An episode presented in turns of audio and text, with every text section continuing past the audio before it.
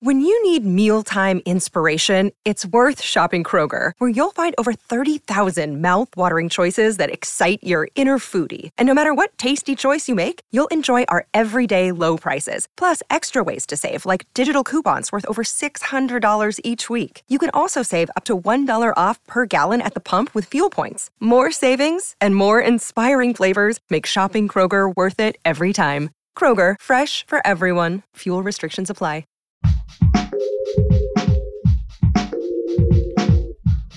What if you could become a better person, not by working harder, but by taking one small step a day?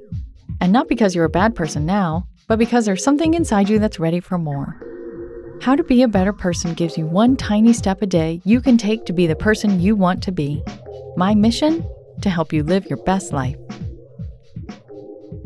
Hi there, and welcome to How to Be a Better Person. I'm Kate, and I'm here with something today that's near and dear to my heart, and that is household chores, like doing the dishes, going to the grocery store, and folding the laundry. I know, I know, I can practically hear you groaning. Ugh, why do we have to talk about the dishes? And did she say she likes them? Trust me, I get it. After a long day and a rushed evening with the kids, it can really sink my mental battleship to realize that there are dishes to be done before I can kick back and relax. But chores are an inescapable part of life, unless you have live in household staff, I suppose. In fact, a 2019 survey by Yelp asked 2,000 Americans, so 1,000 men and 1,000 women, all about their household chores. The average respondent said they spent almost two hours a day, every day, on housework.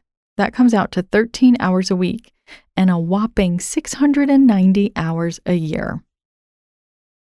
I mean, just practically speaking, do you really want to hate something that you're going to spend 690 hours on every year for the rest of your life? Doesn't that seem like a waste of energy? If you feel like you hate doing chores, you're certainly not alone. In that same Yelp survey, a third of respondents said they'd give up alcohol. And get this, a fifth of them said they'd give up sex for good. For good. If they never had to do chores again. And I am here to disagree with the notion that chores are hateable. I didn't always feel this way. I definitely spent a good chunk of the early part of my marriage hating the dishes and my husband when I felt he didn't do a good enough job of doing the dishes. I've written about this in a blog post for my website called How I Stopped Hating My Husband, and you can too. You totally find it on Google.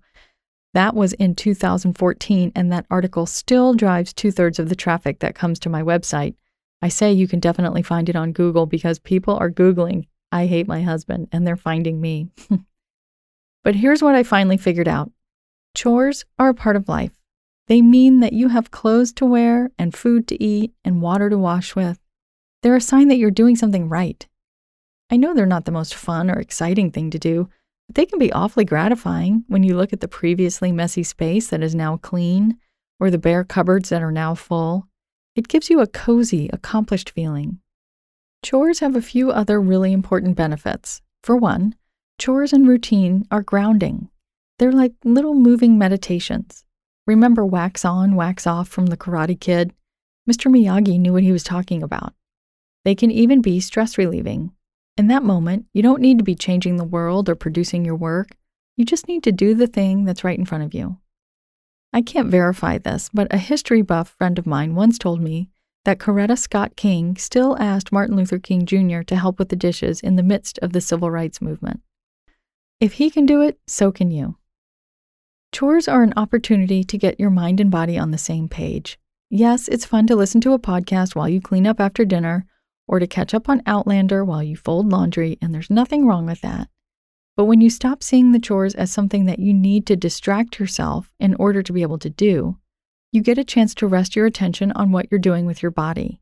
And that really doesn't happen very often. Usually we're ignoring our body until our neck is killing us or we're about to pee our pants. I mean, even if you're totally off in la la land, you're still getting some movement into your day, whether you're loading dishes into the dishwasher, taking the laundry down to the basement, or raking the leaves. That's not nothing. We're designed for a lot more movement than we typically get in our sit at a computer world.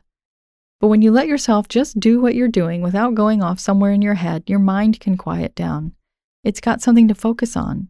It's like giving a puppy who's running all over the house, chewing on anything it can find, a bone. things get a lot quieter inside that gorgeous head of yours and a lot less destructive. And that's when something super cool happens.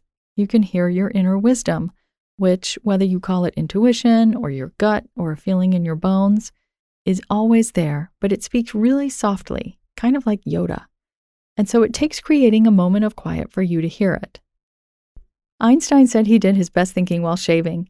A lot of people will say they get their best ideas in the shower. Those are both activities where you are focusing on what your body is doing. Sub in doing the dishes or folding the laundry, and you've got the same kind of opportunity. If you can embrace your chores, you'll find insights waiting for you as you do them. Embracing your chores helps you be a better person because it mentally refreshes you and helps you be a little less reactive and grumpy. It also helps you take care of your body and your home, and probably even wards off fights with the people you share your house with. A funny thing I found is that when I stopped resisting doing chores, the people I lived with did too. What chore are you going to do today, and can you do it with the intention of just doing it because it's there and it needs doing? Here's a chore for you that might be the quickest chore you have to do today. Well, you don't have to do it, but I'm asking you to do it. If you're listening to this on Apple Podcasts, iTunes, Spotify, or some other app, could you give it a rating or write a quick review? It'll help more people join our movement to be better. Thanks, and I'll talk to you tomorrow about something to do in your financial life that will help you make more of a difference in the world and the causes you care about. Thanks for listening to How to Be a Better Person. Our theme song is Left for Deadish by Junior85. The podcast is mixed by Sound Advice Strategies. If you liked what you heard in this episode, share it with someone you think would like it too. Your voice matters. Also, How to Be a Better Person has an official newsletter that sends the past seven episodes, a sneak peek of the week ahead, and one well chosen meme to your inbox every Saturday morning. Sign up at beabetterpersonpodcast.com and click on Get Podcast News. I also love to hear from listeners. I mean, I love it. Send me an email by clicking on the Contact Kate button at beabetterpersonpodcast.com.